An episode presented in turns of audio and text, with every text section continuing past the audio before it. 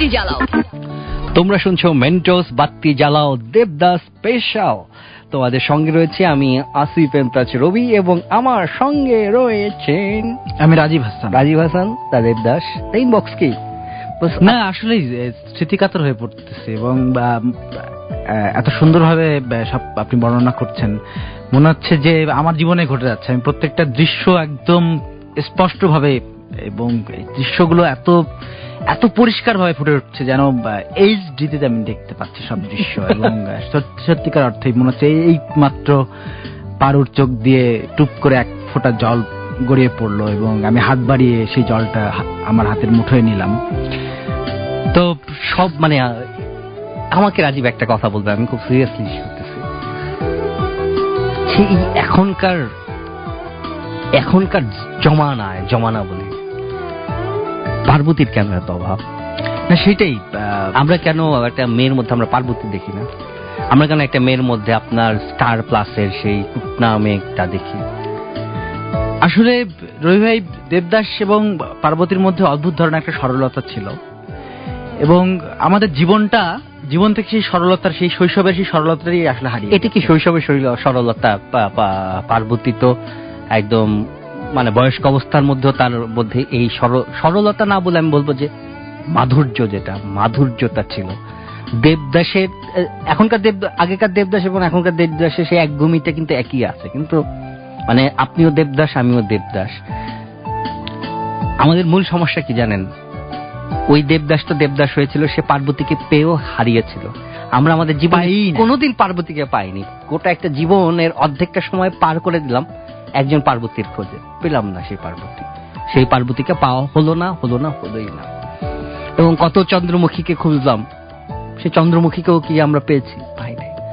চন্দ্রমুখীরা হয়তো এক দুবার উকি দিয়েছে দরজায়। কিন্তু দরজার ভেতরে আর আসে আপনি কি কাউকে স্পেশাল কাউকে মিন করে বলছেন না রাজীব বলছে না। যদি কাশেন রাজীব দুটো জিনিস সব সময় ঝাড়তে হয়। ঝাড়তে হয়। একটা হচ্ছে ময়লা কাপড়। এটা ঝাড়তে হয়। আর কাশি। এটাও ছেড়ে কাশতে হয়।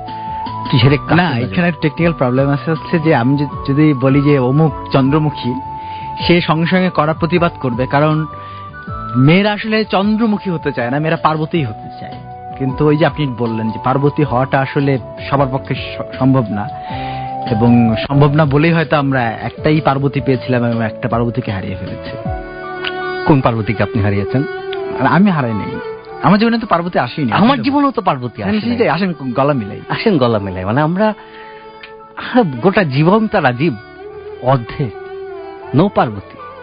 চুনিলাল পাইছি প্রচুর চুনিলাল যে আপনি এক চুনিলাল সন্ধ্যার পর ওস্তাদ। হুম যাবেন নাকি? হ্যাঁ? আরেক চুনিলাল জাহিদ।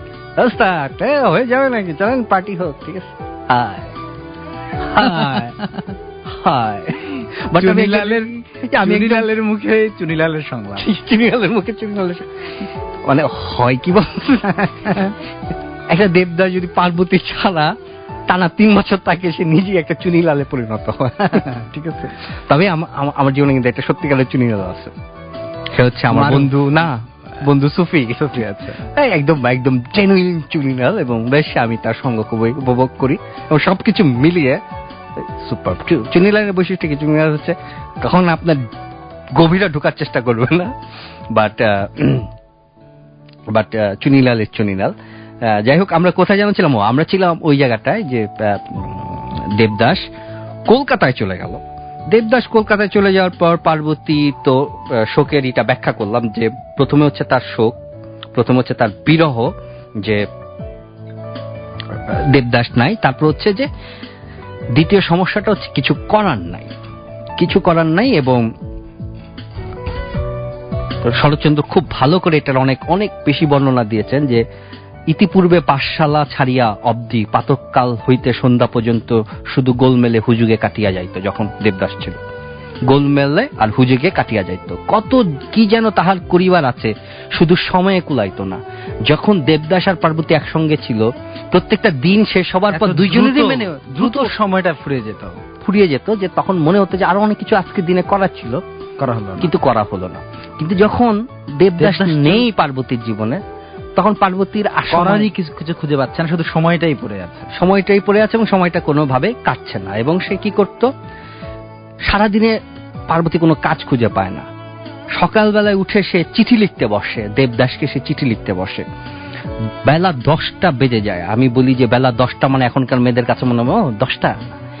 আগেকার উঠতেই পাঁচটা। পাঁচটা ছয়টার দিকে মানুষ ঘুম থেকে সর্বোচ্চ ছয়টা পাঁচটার দিকে সে পাঁচ ঘণ্টা পার্বতী বসে দেবদাসকে চিঠি লিখতো। এটা দেখে পার্বতীর মারাগারাগি করতো যে এই কি চিঠি লিখতেছে? তো পার্বতী বাবা বলতো তাও তো লেখাপড়া নিয়ে ব্যস্ত আছে। মানে চিঠি লেখাটাও একটা লেখাপড়া অংশ। পার্বতী চিঠি দেবদাসকে চিঠি লিখে যেমন আনন্দ পেত, আবার দেবদাসের চিঠি যেদিন আসতো, পার্বতীর সমস্তটা দিন সেদিন আনন্দে হ্যাঁ আনন্দে ভরে যেত, একদমই ভরে যেত এবং এখানে খুব সুন্দর একটা বর্ণনা দিছে, যেদিন দেবদাসের পত্র আইসে, সেদিন পার্বতীর বড় সুখের দিন। সিঁড়ির দাহরে বসিয়া, চৌকাঠের ওপর কাগজখানি হাতে লইয়া, সারাদিন তাহাই পড়িতে থাকে। তো এইভাবে যা হয় চোখের আড়াল মানে হচ্ছে মনের আড়াল। আর দুইটা ছেলে মেয়ে তাদের বয়সে খুব অল্প। তো দিন যত গড়াতে লাগল চিঠি লেখালেখির সংখ্যা তত কমতে লাগল। পার্বতীও সে আগের মতো এত ঘন ঘন চিঠি লেখে না। দেবদাসও এত ঘন ঘন চিঠির উত্তর দেয় না। তো পার্বতী সেই একঘেয়ে দিন কাটতে থাকে। এর মধ্যে পার্বতী একটা মজার কাজ করে বসে। পার্বতী একদিন তার মার কাছে গিয়ে বলে যে আমি আবার পাঠশালায় যাব। তার মা তো অবাক হয়ে যায় যে পার্বতী কোনোভাবেই পাঠশালায় যেতে চায় না সে কেন পাঠশালায় যাবে? তো পার্বতী গো ধরে যে না আমি পাঠশালায় যাব। কারণ পার্বতী কোনো কিছুকে কিছুর মধ্যে নিজেকে এনগেজ করতে যাচ্ছে ব্যস্ত রাখতে যাচ্ছে। তো যাই হোক পার্বতীর বাবা মা খুশি হলো যে মেয়ের সুমতি হয়েছে মেয়ে এখন স্কুলে যেতে চায়। তো পার্বতীর যে দাসী বাড়ির যে কাজের লোক সে পার্বতীর হাতে ধরে পার্বতী সেই পুরনো স্লেট বের করল। তার সেই পুরনো বই যেটা অনেক দিন ব্যবহার ব্যবহার না করার কারণে যে। ধুলো ময়লা জমেছে। সেই ধুলো ময়লা ঝেড়ে পুছে সে আবার স্কুলে গেল। এবং পার্বতীর দাসী স্কুলে গিয়ে পণ্ডিত মশাইকে বলল যে দেখো আবার একে আবার মেরো না ঠিক আছে? পারুক পড়া পারুক না পারুক আর মারধর করো না। আপনার ইচ্ছায় পড়তে এসেছে। যখন তার ইচ্ছা হবে পড়বে যখন ইচ্ছা হবে না বাড়ি চলে যাবে। এবং পণ্ডিত মশাই তো আঁকা মাথা কিছুই বুঝলো না। বলল, "হ্যাঁ, ঠিক আছে তাই হবে। তো পণ্ডিত মশাই একবার মাঝখানে ভাবছিলেন যে কারণ গ্রামের সবার কিন্তু এটা চোখে পড়তো পার্বতী এবং দেবদাসের যে জুটিটা। পণ্ডিত মশাই একবার ভাবছিলেন যে চাকরকে জিজ্ঞাসা করে যে দেবদাসকে যেহেতু কলকাতায় পাঠাই দেওয়া হয়েছে ওই বদমাইশটাকে এই বদমাইশ মেয়েটাকে কেন গ্রামে রাখা হয়েছে? একেও পাঠায় দাও। একেও পাঠাই দাও সে আর জিজ্ঞাসা করে নাই। তো এইভাবে ছ মাস কেটে গেল ছ মাস কাটার পর দেবদাস কলকাতা থেকে ছুটি নিয়ে গ্রীষ্মের ছুটিতে দেবদাস আবার গ্রামে ফিরল। গ্রামে ফেরার পর আবার দুইজনের দেবদাস এবং পার্বতীর দেখা হইল। এবং দেখা হওয়ার পর খুব মজার ঘটনা ঘটলো। ঘটনাটা কি? পার্বতীর দেবদাসকে গল্প করবে কিন্তু পার্বতীর কাছে গল্প করার আর কিছু নাই। এর বদলে সে দেবদাসের গল্প শুনতে থাকল। কারণ দেবদাসের অনেক গল্প গল্পের ঝুড়ি নিয়ে এসে গল্পের ঝুড়ি নিয়ে কলকাতায় সে প্রথম বাস দেখছে কলকাতায় প্রথম ট্রাম দেখছে, কলকাতায় সে ট্রেন দেখছে, কলকাতা চাকব চিক্কময় জীবন, কলকাতার বিদ্যুতের আলো, কলকাতার নগরী, কলকাতার বড় বড় প্রাসাদের মতো বাড়ি, দেবদাসের গল্প আর ফুরায় না। দেবদাস গল্প করে, পার্বতী শোনে। এরপর দেবদাসের আচার আচরণে বেশ পরিবর্তন আসছে। কীরকম পরিবর্তন যে, দেবদাস খুব পরিপাটির ড্রেস পরা খুবই পরিষ্কার পরিচ্ছন্ন থাকে। একটু বাবু আনা। বাবু হয়ে গেছে এবং দেবদাস সতর্ক থাকে যাতে তার পায়ে ধুলো না লাগে। কলকাতায় থাকতে থাকতে জুতা পরে পরে তার যে অভ্যাস হয়েছে এবং পার্বতী দেবদাসকে বলল যে চলো পুঁটি মাছ মারতে যাই। দেবদাস বললাম না পুঁটি মাছ মারবো না। কারণ পার্বতী জানে না যে শহর মানুষকে অনেক বদলে দেয়। পার্বতী জানে না যে জীবন এবং সময় মানুষকে অনেক বদলে দেয়। দেবদাস এখন আর পুঁটি মাছের ধান্দায় নাই দেবদাস এখন আরও বড় মাছ নিয়ে খেলতে চায়। দেবদাস কি করল? দেবদাস যে পার্বতীর সাথে আগে সে একটা ছিপ সরু একটা ছিপ নিয়ে পুঁটি মাছ ধরতে যেত সেই দেবদাস গ্রীষ্মের ছুটিতে বাড়িতে এসে বন্দুক নিয়ে পাখি শিকার করতে গেল বনে এবং পার্বতীকে সে নিল নিল না। পার্বতীকে নিল না। তো এইভাবে কিছুদিনের মধ্যে ছুটি শেষ হয়ে গেল। দেবদাস আবার কলকাতায় চলে গেল। পরের ছুটির জন্য পার্বতী অপেক্ষা করতে লাগল। পরে গ্রীষ্মের ছুটি হলো কিন্তু দেবদাস গ্রামে আসলো না, কারণ ওই গ্রীষ্মের ছুটিতে দেবদাস কলকাতা থেকে অন্য আরেকটা শহরে বেড়াতে গেছে। ওই ছুটিটা সে নষ্ট করবে না। পরের ছুটিতে দেবদাস আবারও কলকাতা গ্রামে আসলো, তবে পার্বতীর কারণে না, দেবদাস গ্রামে আসলো, কারণ দেবদাসের বাবা মা দেবদাসকে দেখার জন্য খুবই অস্থির হয়ে গিয়েছিল। এইভাবে দেবদাস মাঝে মাঝে গ্রীষ্মের ছুটিতে সেই গ্রামে আসতো। যে গ্রামটার নাম আমরা জানতে চেয়েছি, আমাদের কুইজে, মাঝে মাঝে আসতো না। এইভাবে দিন যায়, সপ্তাহ যায়, মাস যায়, বছর যায়। একে একে চার পাঁচ বছর কেটে গেল এবং এক সময় আমরা আবিষ্কার করলাম, পার্বতী বড় হয়ে গেছে, পার্বতীর বয়স তেরো হয়ে গেছে। এবং পার্বতী বয়স যখন তেরো হলো, তখন পাড়া প্রতিবেশী সবাই একটা নতুন মেয়েকে আবিষ্কার করল। এত সুশ্রী এত রমণীয় এত শান্ত এত চমৎকার এত অপরূপ একটা মেয়ে এবং তেরো বছর সেই সময় একটা মেয়ের তেরো বছর হয়ে যাওয়া মানে তার বিয়ে নিয়ে আলোচনা আলোচনা করা। এবং গ্রামের সবাই বলতে থাকতো পৃথিবীতে যদি রূপের কদর থাকে তাহলে পার্বতীর বিয়ে কেউ আটকাতে পারবে না। এখানে বলে রাখা ভালো দেবদাস এবং পার্বতী তারা পাশাপাশি বাড়িতে থাকতো। কিন্তু দেবদাস অনেক ধনী ঘরের অবস্থাপনটা ছিল। অবস্থাপন্ন ঘরের ছেলে ছিল আর পার্বতী ছিল। তুলনামূলকভাবে একদম সাধারণ নিম্ন মধ্যবিত্ত ঘরের মেয়ে। পার্বতীর মার মনে একটা আশা ছিল। পার্বতীর মার মনে কি আশা ছিল? তার মেয়ে বড় হয়েছে এবং মেয়ের তো বিয়ে দিতে হবে। পার্বতীর মা মাঝে মাঝে স্বপ্ন দেখতো যে পার্বতীর সাথে দেবদাসের যদি বিয়েটা হতো সবচেয়ে ভালো সবচেয়ে ভালো হতো। দেবদাসের যদি বিয়ে হতো সবচেয়ে ভালো হতো। আবার তার মনে এই ভয়েও থাক কাজ করতো যে দেবদাস তো অনেক বড় লোক। ওদের পরিবার তো অনেক বড় লোক। আমাদের মতো গরিব ঘরে কি বিয়ে দেবে? তো এই জন্য একদিন সে পার্বতীর মায়ের সাথে আলাপ করতে যায়। সরাসরি বিয়ের কথা না বলে একটু ঘুরিয়ে কথা বলে যে সে ঘুরিয়ে বলে যে আহা দেবদাস পার্বতী কত না ভালো বন্ধু ছোটবেলা থেকে তারা একসঙ্গে ঘুরে বেড়াচ্ছে। যখন দেবদাস, এটা পার্বতীর মা দেবদাসের মাকে বলছে, দিদি, যে ওরা তো খুবই ভালো বন্ধু, ছোটবেলায় একসঙ্গে খেলতো। দেবদাস যখন কলকাতায় গেল পার্বতীর সে কি কান্না? দিদি, তোমার মনে আছে? দেবদাসের মা বলছে হ্যাঁ আমার মনে আছে। তারপর দেবদাস যখন চিঠি লিখতো কলকাতা থেকে, পার্বতী একদম জপের মালার মতো সে চিঠি পড়তো। দিদি তোমার মনে আছে? দেবদাসের মা বলল হ্যাঁ মনে আছে। তখন পার্বতীর মা বলল যে ওই দুজন খুব মানায় তাই না দিদি? এটা হচ্ছে একটা টোপ দেয়া। দেবদাসের মা বলল হ্যাঁ ছোটবেলা থেকে ওরা একদম ভাই বোন কারণ পার্বতীর মা যে কথাগুলো বলছিল সেই কথাগুলো যে ইঙ্গিত এটা দেবদাসের মা ঠিকই। ধরতে পেরেছিলেন। কিন্তু তার মনে এক ধরনের অহংকার ছিল। যে অহংকারটা হচ্ছে যে আমার ছেলে কলকাতায় পড়ে, এবং আমরা অনেক ধনী ঘরের সন্তান। আমি কেন গরিব ঘরের পার্বতীর কাছে বিয়ে দিব? হোক পার্বতী দেখতে সুন্দর। পার্বতীর রূপ থাকো। তোরা তো গরিব। আমার ছেলে কলকাতায় পড়ে, দেখতে সুন্দর, আমরা বড় লোক। তো সঞ্জয় লীলা বনসালির ফিল্মে এই যে মানে দেবদাসের মার, এই যে ভুল সিদ্ধান্তটা এটা সঞ্জয় আলীর বনসালির ফিল্মে অনেক সুন্দর করে ধরা রয়েছে এবং মূলত দেবদাসের মার এই ইগোটাই দেবদাসের জীবনকে পুরোপুরি ধ্বংস করে। দেবদাসের জীবন ধ্বংস করার মূল কারণ ছিল তার মার এই ইগো। দেবদাসের জীবন ধ্বংস করার জন্য সকল মেয়েরা এক বাক্যে বলবে, এই জন্য দেবদাস দায়ী। অন্যরা বলবে জন্য পার্বতী দায়ী। আরেক দল আছে, তারা বলবে এর জন্য চন্দ্রমুখী দায়ী। আরেক দল আছে, তারা বলবে এর জন্য চনিলাল দায়ী। কিন্তু খুব নির্মোহভাবে যদি বিচার করি, এই দুইটা অল্প বয়স্ক ছেলে মেয়ের ভবিষ্যৎ যাদের হাতে ছিল, তাদের একজন ছিলেন পার্বতীর মা, আরেকজন ছিলেন দেবদাসের মা। দেবদাসের মা তার ইগোর কারণে, অর্থ, বিত্ত, মুক্ত মুখের কারণে, তিনি একদম ফুদে উড়িয়ে দিলেন এবং মানে একদম ঠেস মেরে বললেন হ্যাঁ দুজনে ছোটবেলা থেকে অনেক মিল ঠিক যেন ভাই বোনের মতো। তো খুব স্বাভাবিক কারণে পার্বতীর মা খুব হতাশ হয়ে পড়লেন এবং খুব আঘাত পেলেন মনে মনে। কিন্তু পার্বতীর তো কেবল মা ছিল না পার্বতীর খুব স্নেহময় একজন স্নেহশীলার একজন দাদি ছিল।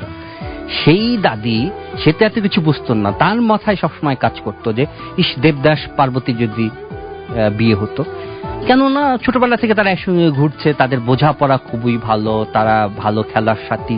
তার চেয়ে বড় কথা যেটা আমরা বুঝতে চাই না যে তারা খুব ভালো পার্টনার মানে বিয়েটা কিন্তু এক ধরনের পার্টনারশিপ তারা খুব ভালো পার্টনার সো পার্বতীর দাদি দেবদাসের ফ্যামিলিতে একদম মোটামুটি ফর্মাল প্রপোজাল পাঠায়। গিয়ে নিজেই বলে যে তোমাদের দেবদাসের সাথে আমি আমার পার্বতী বিয়ে দিতে চাই।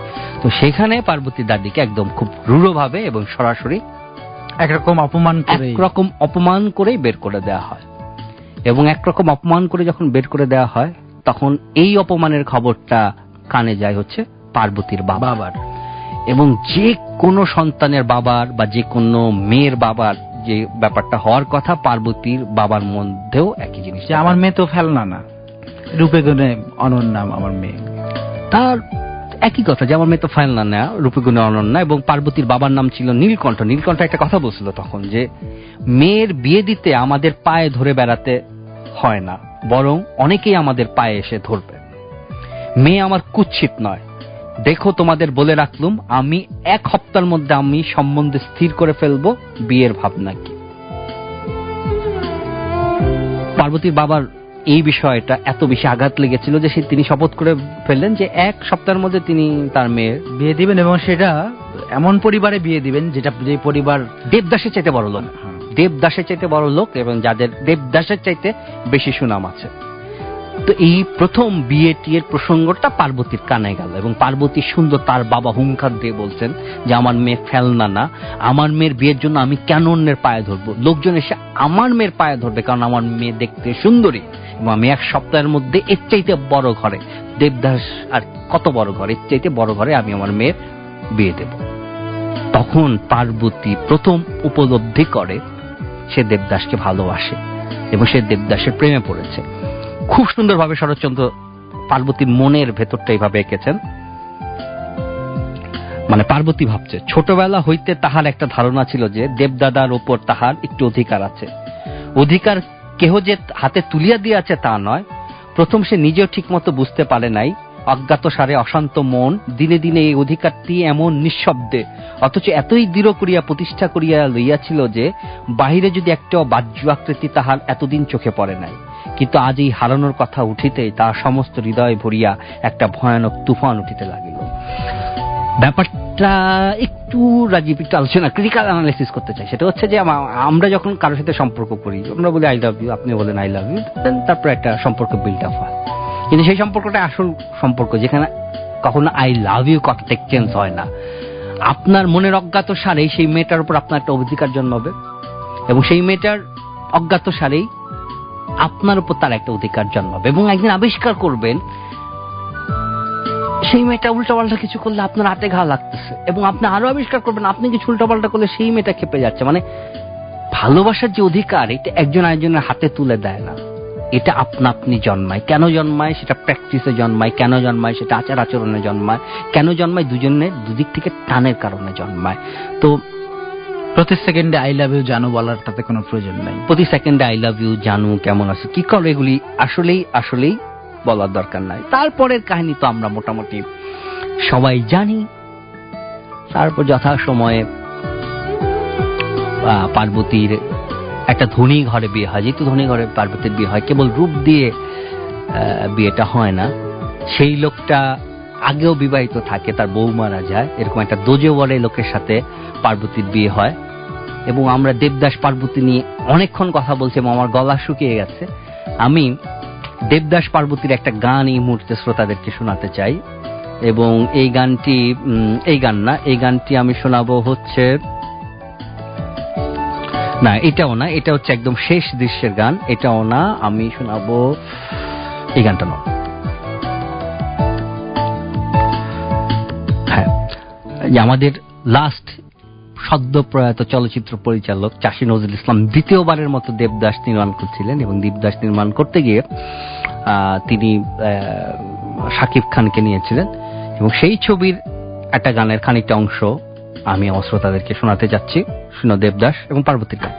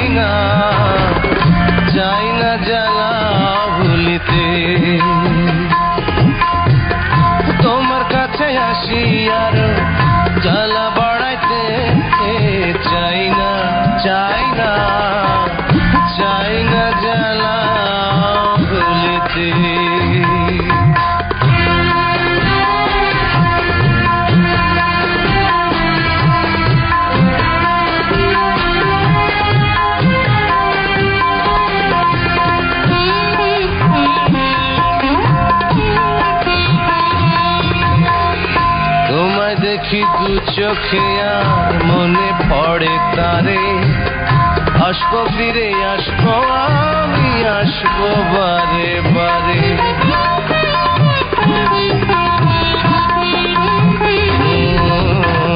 তোমায় দেখি দু চোখে মনে পড়ে তারে।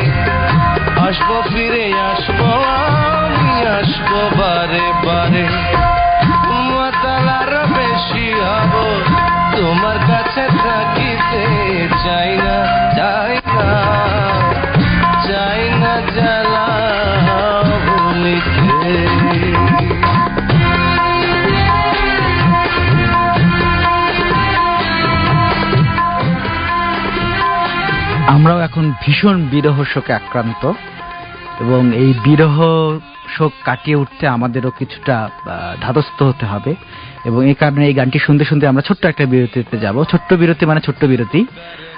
ততক্ষণ আমাদের সঙ্গেই থাকুন। আপনারা শুনছেন মেন্টস বাতি চালক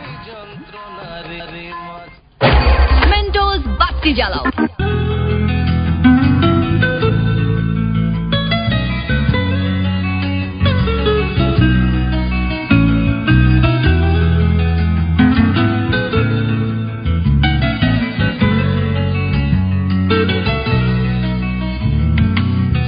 গেটের বাইরে দাঁড়িয়ে মেয়েটা ছেলেটা দৌড়ে দৌড়ে এসে হাঁপায়।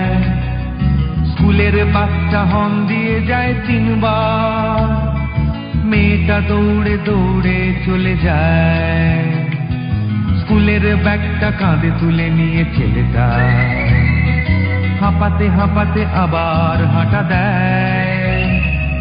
পাশের ভেতর জানলার কাছে ঝাপসা মেয়েটার আবার কান্না পায়। আরও দুটো ছেলে মেয়ের বয়স বেড়ে যাবে, আরও দুটো দিনের অবসান। আমার ছেলে মানুষটা আঁকড়ে ধরে রেখে লিখব আমি ভালোবাসার গান।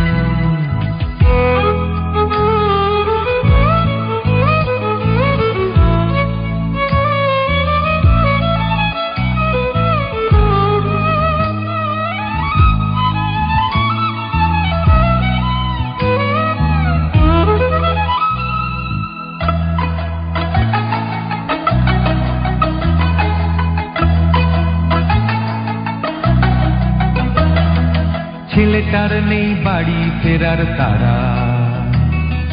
মেয়েটারও নেই বাড়িতে টেলিফোন দুজনেরই নেই নিয়ম ভাঙার বয়স, তবু দুজনেরই আছে নিয়ম ভাঙার মন।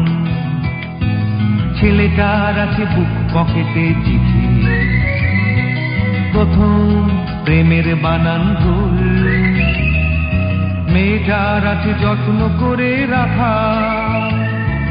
খাতার ভেতর চ্যাপটা গোলাপ ফুল। আরও দুটো ছেলে মেয়ের বয়স বেড়ে যাবে। আরও দুটো দিনের অবসান। আমার ছেলে মানুষটা আঁকড়ে ধরে রেখে গাইবো আমি ভালোবাসার গান।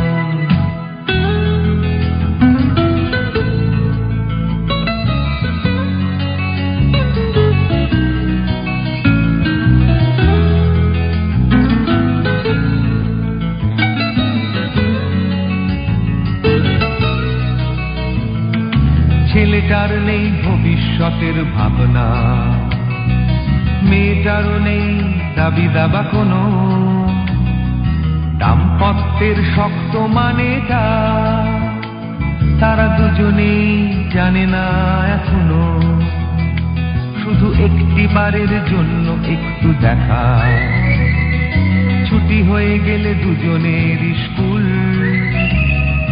নেই যে তাদের আর কোনো যাওয়া পাওয়া শুধু খাতার ভেতর চ্যাপটা গোলাপ ফুল।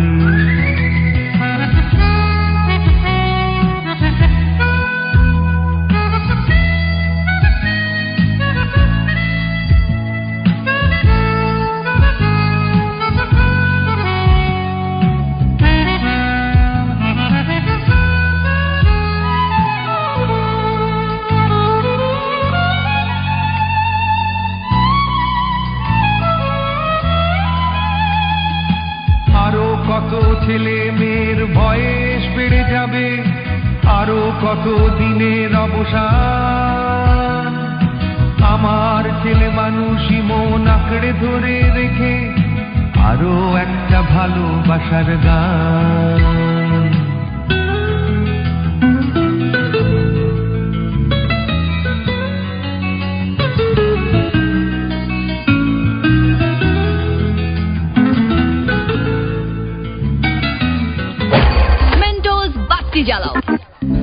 তোমরা শুনছো মেন্টোস বাত্তি জ্বালাও দেবদাস স্পেশাল তোমাদের সঙ্গে রয়েছি আমি আসিফ এমতাজ রবি। এবং আমি রাজীব হাসান এবং অনেকটা শ্রোতাদের না জানিয়ে আমরা হুট করে একটা গান বাজিয়ে ফেললাম, সেটা হচ্ছে চ্যাপটা গোলাপ ফুল, অঞ্জন দত্তের।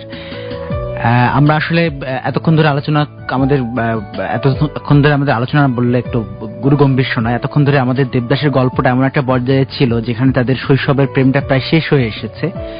তখনই আমার কাছে মনে পড়ল যে শৈশবের প্রেম নিয়ে, শৈশবের প্রেমের নিষ্পাপতা নিয়ে, নিষ্কলুষতা নিয়ে, যে প্রেমের মধ্যে ভবিষ্যতের ভাবনা নেই, যেই ভবিষ্যতের ইকুয়েশন নেই, জটিলতা নেই, শুধুমাত্র খাতার ভিতরে একটা চ্যাপটা গোলাপ ফুল থাকে স্মৃতি হিসেবে।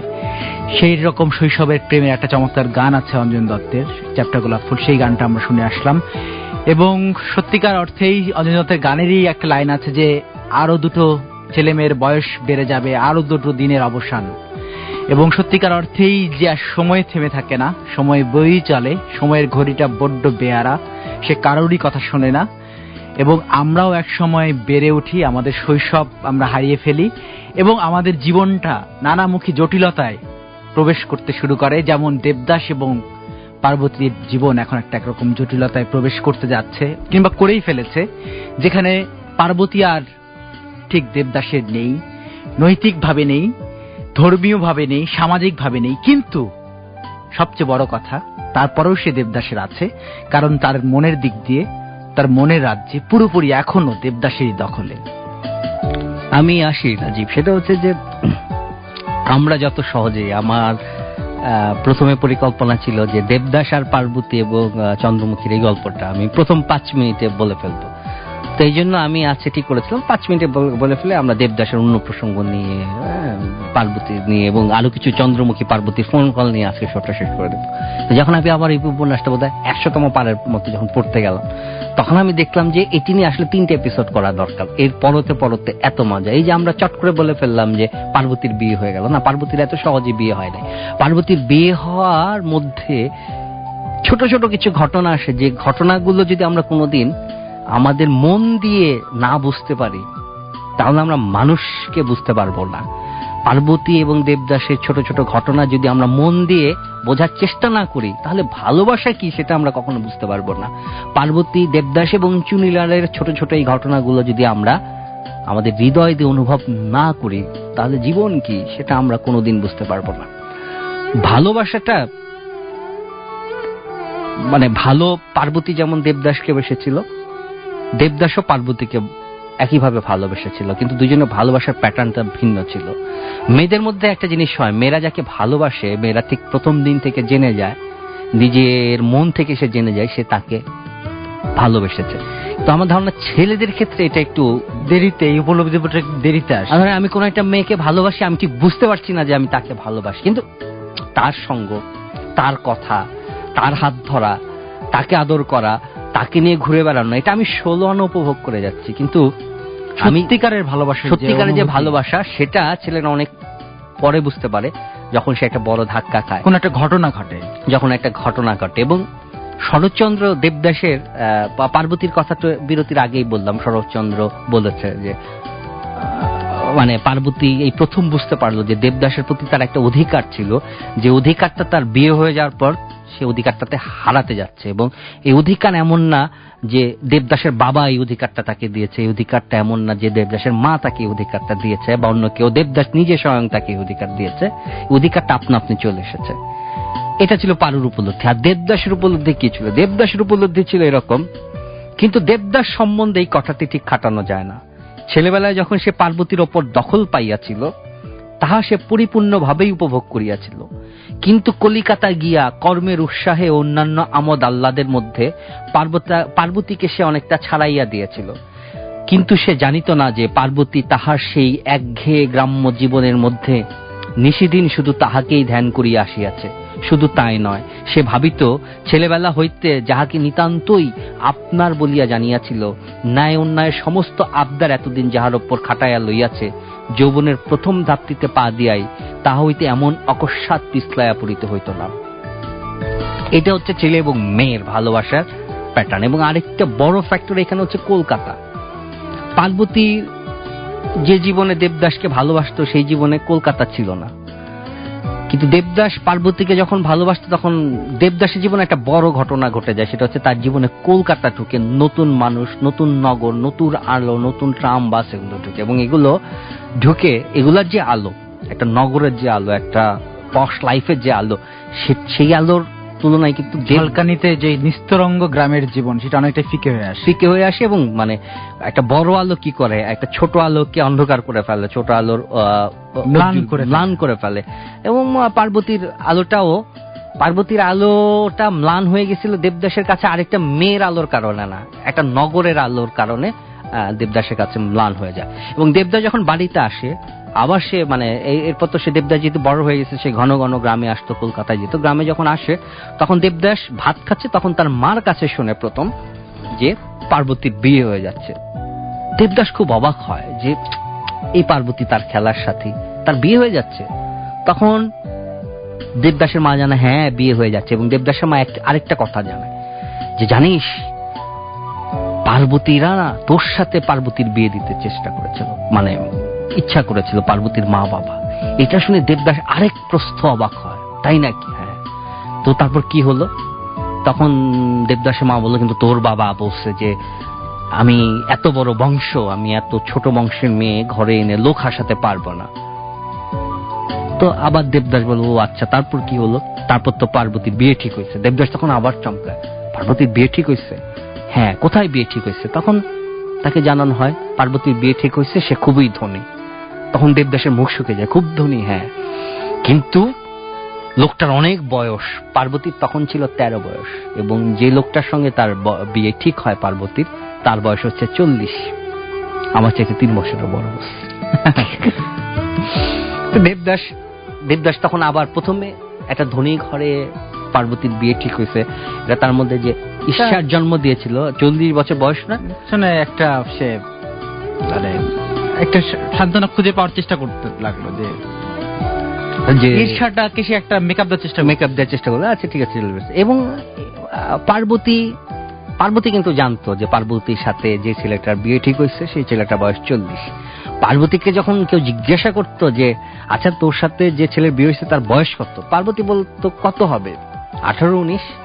তখন সে বলতো কিন্তু আমরা যে শুনলাম চল্লিশ পার্বতী তখন হাসতো। এই হাসির একটা মানে ছিল। এই হাসির মানেটা ষড়যন্ত্র আঠারো উনিশ বলতে যে সে কোন পাত্রকে মিন করত এই রহস্য শরৎচন্দ্র বলে যায়নি। শরৎচন্দ্র শরৎচন্দ্র বলে যায়নি এবং পার্বতী বান্ধবীরা যখন পার্বতী জিজ্ঞেস করল কিন্তু আমরা যে মানে তোর তোর স্বামীকে তার বয়স চল্লিশ না? পার্বতী বলল, না আঠারো উনিশ। তখন তার চমকা কিন্তু আমরা যে শুনলাম তোর স্বামীর বয়স চল্লিশ পার্বতী সে তো আমি জানি না কার বয়স চল্লিশ। তখন তার বান্ধবী কাছে তোর বরের নাম কি তো? মানে যার সঙ্গে তোর বিয়ে হবে, তার নাম কি? তখন পার্বতী তার এক বান্ধবীকে বলল, কাউকে বলবি না তো? বলব না।" তখন পার্বতী সেই মেয়ের কানে কানে বলল, তার নাম শ্রী দেবদাস। অর্থাৎ পার্বতীর সাথে একটা লৌকিক বিয়ে আরেকটা ছেলের হতে যাচ্ছে। বয়স্ক লোকের বুড়া বামের হতে যাচ্ছে। যার বয়স চল্লিশ। কিন্তু পার্বতী মনে প্রাণে যাকে স্বামী হিসেবে বরণ করে নিয়েছে হৃদয় থেকে তার নাম শ্রী রবিদাস সরি শ্রী দেবদাস শ্রী দেবদাস। বুঝেছ হে রাজীব লাল বুঝেছ রাজীব লাল রাজীব লাল তুমি বুঝেছ? বুঝেছ। অদ্ভুত সুন্দর হ্যাঁ? অনেক অদ্ভুত সুন্দর অদ্ভুত অনেক সুন্দর। আছে যে আপনার বয়স প্রায় চল্লিশ হ্যাঁ। আমার বয়স প্রায় আঠারো। উনিশ এবং আমাদের যে পার্বতী তার বয়স প্রায় তেরো। মানে তেরো না হোক তেইশ তো হবে। মিলে মিলে যাচ্ছে অনেক কিছু। আমি তো রেডিওতে অনেক বেশি ডিটেলস আলাপ করতে পারব না কিন্তু আমার শ্রোতাদেরকে বলব যে ভাইরা অনেক তো ফ্ল্যাট করল আমাদের সাথে, অনেক তো মজা করল। যদি সময় হাতে থাকে তাহলে একটু দেবদাস উপন্যাসটা হাতে নিয়ে এই যে পার্বতীর সাথে যে মনোরমার যে কথাটা হয়, বিয়ে নিয়ে, সংসার নিয়ে, প্রেম নিয়ে, পারলে এই অংশটা লাইন বাই লাইন মাত্র দুই পৃষ্ঠা পড়ে রাখো। জীবনে অনেক কিছু শিখতে পারবে, অনেক কিছু জানতে পারবে। জীবন মানে এই না, বা প্রেম মানে এই না যে একটা মেয়ে আসলো, বলল আই লাভ ইউ তুমি বলল আই লাভ ইউ তারপর তোমরা হাত ধরলা, তারপর শেষ হয়ে গেল, বা তোমরা বিছানায় গেলা, শেষ হয়ে গেল। না, এটা না। প্রেম অন্য একটা জিনিস। প্রেম মানে কেবল শরীর দেখানো না। প্রেম মানে কেবল শারীরিক বিনিময় না। একটা মেয়ের সাথে একটা ছেলের চোখে যে চোখে চোখে চোখে যে কথা হতে পারে। আমাদের কোনো ছেলের কি ধারণা আছে যে একটা মেয়ে যখন কোনো ছেলের দিকে তাকায়, সে গোটা এক সমুদ্র কথা ছেলেটাকে ট্রান্সফার করতে পারে। শুধুমাত্র একটা চোখে তাকানো দিয়ে আমাদের কয়টা ছেলে এই তথ্য জানে? আমাদের কয়টা মেয়ে এই তথ্য জানে? আমাদের কাছে প্রেম এখন অনেক বেশি শারীরিক অনেক বেশি দেনা পাওনা নির্ভর অনেক বেশি ডেটিং নির্ভর অনেক বেশি অকেশন যে অমুক দিন ইকুয়েশন নির্ভর। ইকুয়েশন নির্ভর বিয়ে করতে হবে বিয়ে করার আগে এখন তারা ব্লাড চেক করে ব্লাড টেস্ট করে অমুক জায়গায় বিয়ে হবে অমুক ক্যাটারিং থেকে খাবার আসবে। হ্যান ত্যান কত কিছু ছেলের অমুক আছে মেয়ের তমুক আছে মেয়ের ফ্যামিলি ভালো ছেলে কত ইকুয়েশন কিন্তু হায় জীবন তো একটাই, একটা ছোট্ট জিনিস যে একটা মানে আমি রাজীব অনেককে দেখছি যে, অনেক আমার দিকে তাকাইছে এবং সে তার তাকানোতে পুরো এক সমুদ্র কথা, একটা দুইটা কথা না, একটা দুইটা বাক্য না, একটা দুইটা শব্দ না, এক সমুদ্র, একটা ঠাউস বই এর মতো এক সমুদ্র কথা, একটা চোখের তাকানোতেই আদান প্রদান হয়েছে। এই ব্যাপারগুলো জীবনের এই ছোট ছোট ব্যাপারগুলোই কিন্তু উপভোগের। জীবনের এই ছোট ছোট ব্যাপারগুলোই হচ্ছে সত্যিকারের আসল আনন্দ, সত্যিকারের। আমি একটা মেয়েকে নিয়ে বিছানায় গেলাম বা একটা মেয়ে ভাবতেছে ছেলের সাথে। এটা মানে এটা হয়তো প্রেম, অবশ্যই প্রেম বাট এটা আসলে কতখানি মানুষ হিসেবে তোমাকে আনন্দ দেবে, কতখানি তোমাকে হাওয়ায় ভাসাবে। একটা মেয়ের চোখের ভাষা বোঝার মতো যে আনন্দ, চোখের ভাষা উদ্ধার করার মধ্যে যে আনন্দ, সেই আনন্দের সন্ধান যে পাইনি, তার জন্য আসলেই মানে বিষয়গুলো বোঝা খুব কঠিন। যাই হোক, এই মধ্যে একটা ভয়াবহ ঘটনা ঘটে। ঘটনাটা কি? ঘটনা হচ্ছে যে এরকম তো আলোচনা হচ্ছে, দেবদাসের সঙ্গে তার মার কথা হচ্ছে যেরকম বিয়ে ঠিক হয়েছে। আবার এদিক দিয়ে পার্বতীও হেয়ালি পর্যায়ে চলে গেছে। পার্বতী বিয়ে ঠিক হয়েছে। খুবই ধনী গাওয়ার ছেলেটার বয়স চল্লিশ। কিন্তু পার্বতী তার বান্ধবীদের বলে বেড়াচ্ছে যে, আমার বরের বয়স আঠারো, উনিশ। এই অবস্থাতে আবার দেবদাসের মধ্যে তখনও কিন্তু পার্বতীকে হারিয়ে ফেলার যে আশঙ্কাটা সেই সংজ্ঞাটা ভর করে নাই। সে যে হারিয়ে ফেলতে যাচ্ছে। মানে সে মানে দেবদাস আসলে একটা ঘোরের মধ্যে আছে। তখনও কলকাতার ঘোর তার মধ্য থেকে পুরোপুরি কাটে নাই। আবার পার্বতীর জন্য তার খারাপ লাগছে কারণ এটা একটা অধিকার বোধের প্রশ্ন। পার্বতী এতদিন তার ছিল এখন হঠাৎ করে পার্বতীর বিয়ে হয়ে যাচ্ছে এটা ভেবে তার খারাপও লাগছে। আবার দেবদাস কোনো ইনিশিয়েটিভও নিচ্ছে না যে না বিয়েটা আমার সঙ্গেই হোক। এর মধ্যে পার্বতী একটা দুঃসাহসিক কাজ করে। দেবদাস রাত্রে রুমে তার বিছানায় শুয়ে রয়েছে। দেব পার্বতী রাত্রেবেলা অন্ধকারে একা একা দেবদাসের ঘরে চলে আসে। আমরা যে সময়ের কথা বলছি সেই সময়ের দিনের বেলাতেই একটা ছেলের ঘরে একটা সেই সময় ঢাকা বিশ্ববিদ্যালয়ে একটা ছেলে মেয়ে যদি বারান্দায় দাঁড়িয়ে কথা বলতো তাহলে তাদের পঁচিশ পয়সা জরিমানা করা হতো। ঢাকা বিশ্ববিদ্যালয় মানে কোনো বিশ্ববিদ্যালয়ের ছেলেমেয়েরা সঙ্গে দেখা করতে গেলে একটা লিখিত আবেদনপত্র আব- যেমন দিতে হতো এবং শুধু তাই না মেয়েটা আসতো ছেলেটাও কথা বলতো কিন্তু একজন সাথে একজন কর্মচারী ওখানে উপস্থিত থাকতো ছেলে মেয়েটা কি কথা বলে শোনার জন্য। আমরা সেই সময় কথা বলছি যখন ঢাকা বিশ্ববিদ্যালয়ের মতো একটা জায়গায় তা ছেলে মেয়ে কথা বলতে গেল মাঝখানে একজন মানে একটা লিখিত অনুমতি লাগতো।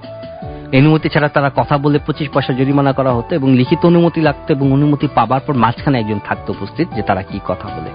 সেই সময় একটা ব্যাচেলার ছেলের রুমে একটা মেয়ে ঢুকবে তাদের সারা জীবনের কলঙ্ক হয়ে যাবে। সেটাও রাতে। সেটাও রাতে বেলায় দেবদাস রাত্রে তার রুমে ঘুমাচ্ছে তার ঘরে ঘুমাচ্ছে। পার্বতী লুকিয়ে লুকিয়ে দেবদাসের ঘরে চলে গেল। এবং দেবদাস তখন ঘরে ঘুমাচ্ছে। পার্বতীর তো আর ঘুম নয় পার্বতী তো পার্বতী তো জানে তাকে কি করতে হবে। সে ডাকছে দেবদা ও দেবদা। তখন দেবদাস ঘুমের ঘরে শুনতে পেল যে কে যেন তাকে ডাকছে এবং সে ঘুমের মধ্যে যা করে মানুষ উয়া করছে। তো যাই হোক, দেবদাস যখন বুঝতে পারল যে এটা পার্বতীর গলা, তখন দেবদাস ধর্মর করে উঠে বসল এবং সে পার্বতীকে দেখল। পার্বতীর মুখে কোনো আবরণ নাই, কোনো ঘোমটা নাই এবং ঘরে যে আলোটা জ্বলছিল, যেটা নিভু নিভু করে রাখা হয়েছিল, সেটা উজ্জ্বল ভাবে জ্বলছে এবং দেবদাস চিনতে পারল এবং তার কাছে অবিশ্বাস্য লাগল যে এই মেয়ে আর কেউ নাই, হচ্ছে পার্বতী রাতে বেলায় তার রুমে একা চলে এসেছে। তা দেবদাস বললে, পারো নাকি? তখন পার্ল- পার্বতী বলল হ্যাঁ আমি। দেবদাস ঘড়ি দেখল এবং তার বিস্ময় আরও বেড়ে গেল যে এত রাত্রে পার্বতী কোনো উত্তর দিল না। পার্বতী মুখ নিচু করে বসে রইল। তখন দেবদাস আরও ভয়ে জিজ্ঞাসা করল, এত রাতে কি একলা এসেছ তুমি? পার্বতী বলল হ্যাঁ। দেবদাস প্রচণ্ড বিস্মিত হয়ে বলল যে, বলো কি, পথে ভয় করেনি? পার্বতী হেস- দিল, বলল যে, ভূতের ভয় আমার তেমন করে না। তখন দেবদাস বলল, ভূতের ভয়ের কথা কে বলছে? মানুষের ভয় তোমার করে না। তুমি এত রাত্রে আমার রুমে এসেছ? এত অসময়ে তুমি আমার রুমে এসেছ? তখন পার্বতী কোনো উত্তর দিল না। পার্বতী মনে মনে বলল, এ সময় আমার তাও বুঝি নেই। মানে পার্বতী তখন মানসিকভাবে এমন একটা স্টেজে চলে গেছে। সে ভূতের ভয়ও পায় না। সে মানুষের সময় বোধতার নেই। এবং মানুষের ভয়ও পায় না। এটাই বলছে পার্বতী যে সময় আমার তাও বুঝিনি। আচ্ছা আচ্ছা যে মানুষের ভয়ও নাই ভূতের ভয়ও নাই। তো দেবদাস নিশ্চিত হতে যাচ্ছে যে পার্বতী যে আসছে এটা আর কে কে দেখছে? তো দেবদাস জিজ্ঞেস করতেছে যে আমার বাসায় যে ঠুকলা কেউ দেখে নাই? তো দেব পার্বতী বলল দারোয়ান দেখছে। দারোয়ান যখন দেখছে তখন দারোয়ান ঘুমের ঘরে ঘুমাচ্ছিল। ঘুমের ঘরে সে হুহা করে দেখছে। শুনে দেবদাস ভয় পেয়ে গেল দারোয়ান দেখছে আর কেউ? তো পার্বতী বলল উঠানে চাকররা শুয়েছিল। তাদের মধ্যে যদি কেউ চোখ খুলে থাকে তাদের মধ্যে যদি কেউ ঘুমের বদলে জেগে থাকে তাহলে ওরাও দেখছে। মানে পার্বতী তখন একদম সুপার ডেসপারেট। এগুলি যত দেবদাস শুনছে তত সে ভয় পাচ্ছে। আমি বলছে বলো কি? মানে হ্যাঁ। তোমাকে কেউ চিনছে? তো পার্বতী বলছে আমাকে না তোমার বাড়ির চাকর আমাকে কেন চিনবে না? চিনছে তখন মানে দেবদাস পুরো নার্ভাস হয়ে বলল যে এমন কাজ কেন করলে পারু? এর উত্তর তো পার্বতীর কাছে নাই। পার্বতী মাথা নিচু করে বসে রয়েছে। এবং দেবদাসের আফসোসের শেষ নাই। দেবদাস বলছে ছি ছি ছি কালকে সকালে তুমি মুখ দেখাবে কেমন করে? এই কথায় পার্বতী মাথা উঁচু করে বলল, সেই সাহস আমার আছে। বুঝেছ রাজীব? বুঝেছ? সেই সাহস আমার আছে। পার্বতীরা খুব সাহস খুব সাবধান পার্বতীর হাত থেকে। এই কথা শুনে দেবদাসের রাগ হওয়ার কথা কিন্তু রাগ হলো না। সে পার্বতীকে বোঝানোর চেষ্টা করল যে, এখনও কি তুমি ছেলে মানুষ আছো? এখানে এইভাবে আসতে কি তোমার কিছু মাত্র লজ্জাবোধ হলো না? পার্বতী বলল না লজ্জা লাগে না কাল লজ্জায় কি মাথা কাটা যাবে না? এই প্রশ্ন শুনিয়া পার্বতী তীব্র অথচ করুণ দৃষ্টিতে দেবদাসের মুখপানে ক্ষণকাল চাহিয়া থাকিয়া অসংকোচে কহিল মাথা কাটাই যেত যদি না নিশ্চয়ই জানতুম আমার সমস্ত লজ্জা তুমি ঢেকে দেবে। মানে কি বলেন? সেটাই তুমি আমাকে আড়াল করো। হ্যাঁ পার্বতী জানে যে এত রাত্রে একটা ব্যাচেলার ছেলের রুমে গেলে, সেখানে রুমে রাত কাটালে তারা কিছু করুক বা না করুক, পরদিন সকালে, যেহেতু কেউ কেউ দেখছে, সারা গ্রামে ঢিডি পড়ে যাবে, পরদিন সকালে এটা নিয়ে ভীষণ কলঙ্ক হবে। কিন্তু পার্বতীর সেই আস্থা দেবদাসের উপর আছে, যে পার্বতীর সমস্ত লজ্জা, তার দেবদা, তার দেবদাস, তার শ্রী দেবদাস চাটুর্যে ঢেকে দেবে। চিন্তা করে রাখেন। ঠেকে দেওয়ার কথা বলে আর ওই হয়ে আপনি কি আমি কি আমি কি? সরিয়ে ফেলার চিন্তা যাই হোক জোকস মানে এই যে এই জায়গাটা আসলে আমি আসলে খুব আবেগপ্রবণ হয়ে যায় আমার মানে দেবদাসের এই জায়গাটা। তো দেবদাস খুবই হতবম্ব হয়ে পড়ে কারণ দেবদাসের মনে তো এখনও পার্বতী যে লেভেলে দেবদাসকে ভালোবাসে সেই ভালোবাসা দেবদাসের মনে নাই। দেবদাসের মধ্যে তো নাই। তো দেবদাস বিস্ময়ে হতবুদ্ধি হয়ে বলে আমি? তা আমি কি নিজে মুখ দেখাতে পারব? তো পার্বতী খুবই অবিচল একটা কণ্ঠে বলে যে তুমি, কিন্তু তুমি কিন্তু তোমার কি দেবদা? তারপর বলল যে তুমি তো পুরুষ মানুষ, আজ না হয় কাল তোমার কলঙ্কের কথা সবাই ভুলবে। দুদিন পর কেউ মনে রাখবে না, কবে, কোন রাত্রে, কোন হতভাগিনী পার্বতী তোমার পায়ের ওপর মাথা রাখবার জন্য সমস্ত তুচ্ছ করে তোমার কাছে এসেছিল। রাজীব এত ভয় পান বাসায় ভাবি নাই। একটা মেয়ে আপনার বাসায় যেতে চান হ্যাঁ তারা দিনে একটা মেয়ে আপনার বাসায় যাওয়ার জন্য আকুল হয়ে রয়েছে। আপনি নিচ্ছেন না তাকে বাসায়। কিন্তু পার্বতী তো একা আসবে না। সে বলছে চুনিলালকে নিয়ে আসবে সাথে। এই জায়গায় প্রবলেম বুঝছেন? ঠিক আছে তো দেখেন রাজীব ভয় পাবেন না। আপনি ছেলে মানুষ আপনার রুমে কোনো মেয়ে গেলে দুই দিন পর আপনার কলঙ্কের কথা সবাই ভুলে যাবে। ইতিহাস মনে রাখবে কোন মেয়ে? তা সকল কিছু তুচ্ছ করে আপনার বাসায়। রাতে না দিনে গিয়েছিল। প্লিজ বি কাইন্ডফুল তো যাই হোক দেবদাস বলল ও কি পারু আচ্ছা যাই হোক পারু বলল হ্যাঁ আমি। দেবদাস মন্ত্র আর তুমি? তখন মানে কলঙ্কের কথা যখন উঠল দেবদাস পার্বতীকে জিজ্ঞেস করল, আচ্ছা ঠিক আছে আমার না হয় দেবদাস বলল যে, আমার কলঙ্ক না হয় দুদিন পর লোকজন ভুলে যাবেন তোমার কলঙ্ক? তা পার্বতী বলল, না, আমার কলঙ্ক নেই। তোমার কাছে গোপনে এসেছিলাম বলে যদি আমার নিন্দে হয় সেই নিন্দে আমার গায়ে লাগবে না। নদীতে কত জল, অত জলেও কি আমার কলঙ্ক চাপা পড়বে না? খুব সাবধান লাগে। ঢাকা শহরে তো নদী নাই, বাট ঘরে ঘরে ডেটলের শিশি আছে। ডোন্ট মেক এনি কলঙ্ক রাজীব ঠিক আছে? যাই হোক আমি আমি এই- জায়গাটা এই জায়গাটাই থাকি এটা নিয়ে এটাকে লাইট না করার চেষ্টা করি। পার্বতী বলছে যে আমার আমার কলঙ্ক হবে। তোমার কাছে আমার কলঙ্ক কি? নদীতে এত পানি আছে দেবদা। ওই পানি কি যথেষ্ট না আমার এই কলঙ্ক মোচন করার জন্য? মানে দরকার হলে পার্বতী সেই পানিতে ডুবে মরবে এবং শরৎচন্দ্রের অনেক উপন্যাসের নায়িকারা কিন্তু নদীতে ঝাঁপ দিয়েছে এবং সেই সময়কার যত উপন্যাস দেখবেন ম্যাক্সিমাম উপন্যাসে যখন কলঙ্কের ব্যাপার আসতো, তখন মেয়েদের একটাই আশ্রয় ছিল নদীতে ঝাঁপ দেওয়া। নদীতে তারা ঝাঁপ দিত, আর ছেলেরা গাছে ঝুলতো। যদিও তারা সংখ্যায় খুবই কম ছিল, কারণ বরাবরই রবির মতো সাহসী পুরুষের খুব অভাব। সারা দেশ রাজি বেছে। কি যন্ত্রণা কি যন্ত্রণা। যাই হোক তো এই বলে পার্বতী কাঁদতে লাগল। তো দেবদাস পার্বতীকে বোঝানোর চেষ্টা করল যে, পার্বতী কেঁদো না। তো পার্বতী এই প্রথমবার দেবদাসের কাছে সরাসরি বলল, দেবদাসের পায়ের উপর মাথা রেখে যে, এইখানে আমাকে স্থান দাও দেবদা। এর উত্তরে দেবদাসের আসলে কিছুই বলার নাই। দেবদাস চুপচাপ বসে রইল আর পার্বতীর চোখের পানিতে দেবদাসের পা ভিজিয়া যাইতে লাগল। অনেকক্ষণ পর দেবদাস পারুকে জিজ্ঞাসা করল, পার্বতীকে, পারু, আমাকে ছাড়া কি তোমার উপায় নাই? পার্বতী এই প্রশ্নের কোনো উত্তর দিল না। সে যেভাবে পায়ে মাথা দিয়েছিল, সেইভাবেই বসে রইল এবং তার চোখের পানি আবারও ঝরতে লাগল। তখন দেবদাস বোঝানোর চেষ্টা করল যে, আমার বাবা মা একেবারে অমত তুমি এটা শুনেছ? পার্বতী মাথা নেড়ে জানালো সে, শুনেছে। জলে ডুবিয়া মানুষ যেমন করিয়া অন্ধভাবে মাটি চাপিয়া ধরে, সেটা কিছুতেই সারিতে চাহে না। তেমনি করে পার্বতী অজ্ঞানের মতো দেবদাসের পা দুটি চাপিয়া ধরিয়া রাখিল। মুখপানে চাহিয়া করিল, আমি আর কিছুই চাই নে দেবদা। পারু বাপ মায়ের অবাধ্য হব, এটা দেবদাস পার্বতীকে জিজ্ঞাসা করছে যে, আমি কি তাহলে বাপ মায়ের অবাধ্য হব?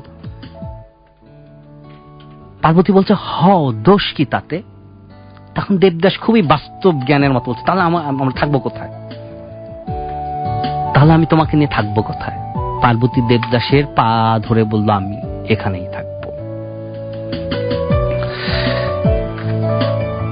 আবার তারা চুপচাপ বসে রইল। এভাবে ভোর হলো, ভোর চারটা বাজলো। দেবদাস পার্বতীর হাত ধরে বলল, চলো, তোমাকে বাড়িতে দিয়ে আসি। পার্বতী অবাক হয়ে বলল, তুমি আমার সঙ্গে বাড়িতে যাবে? দেবদাস বলল, ক্ষতি কি? যদি দুর্নাম হয় আমাদের দুইজনের, এই দুর্নামের ফলেই তো আমাদের একটা গতি হয়ে যেতে পারে। পার্বতী বলল, তবে চলো। তারপর দুইজন বাড়ি ফিরল। যাই হোক, এই ঘটনার পর দেবদাস তার বাবাকে বলল, এই প্রথম পার্বতীর কথা যে সে পার্বতীকে বিয়ে করতে চায়। এই কথা শুনে দেবদাসের বাবা ভয়ঙ্কর রেগে গেল। কিন্তু রেগে গেলেও সে পুরোপুরি এটাকে খারিজ করে দিল। না বলল যে, আমি সব কিছু জানি না, তুমি তোমার মার সঙ্গে কথা বলো। তো দেবদাস তার মার সঙ্গে কথা বলল, মা আরও বেশি। কিছুতেই না, পার্বতীর সঙ্গে কিছুতেই বিয়ে হতে পারে না। ওই হতচ্ছাড়ির সাথে তোর বিয়ে দেবো না, ওরকম গরিব ঘরে বিয়ে দেবো না। এত সব যন্ত্রণা দেখে দেবদাস রাগের মাথায় কলকাতায় চলে গেল এবং কলকাতায় গিয়ে দেবদাস একটি ভয়ঙ্কর কাজ করিল। সে পার্বতীকে একটা চিঠি লিখলো কলকাতায় গিয়ে। কলকাতায় গিয়ে দেবদাস এদিক সেদিক কিছুদিন ঘুরলো, ঘোরার পর মানে তার মনে আশা আছে, তার মনে আনন্দ আছে, তার মনে হতাশা আছে, অপরাধ আর সবকিছু মিলিয়ে সে পার্বতীকে একটা চিঠি লিখলো। চিঠিটা আমি পড়ে শোনা চিঠিটা খুবই ইম্পর্টেন্ট পার্বতী, আজ দুই দিন হয় তোমার কথাই দুই দিন হইতে তোমার কথাই ভাবিতেছি। পিতামাতা কাহার ইচ্ছা নহে যে আমাদের বিবাহ হয়।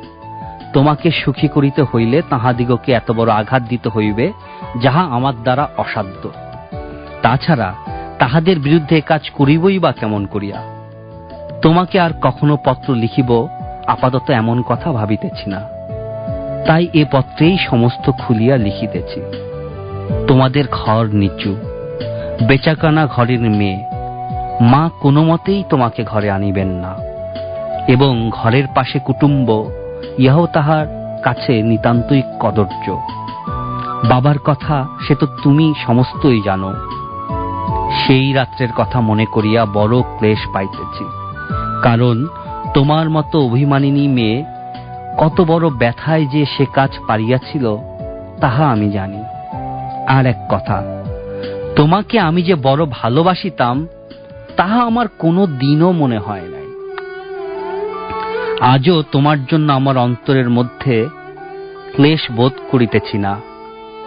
শুধু এই আমার বড় দুঃখ যে তুমি আমার জন্য কষ্ট পাইবে। চেষ্টা করিয়া আমাকে ভুলিও, আন্তরিক আশীর্বাদ করি তুমি সফল হও। দেবদাস।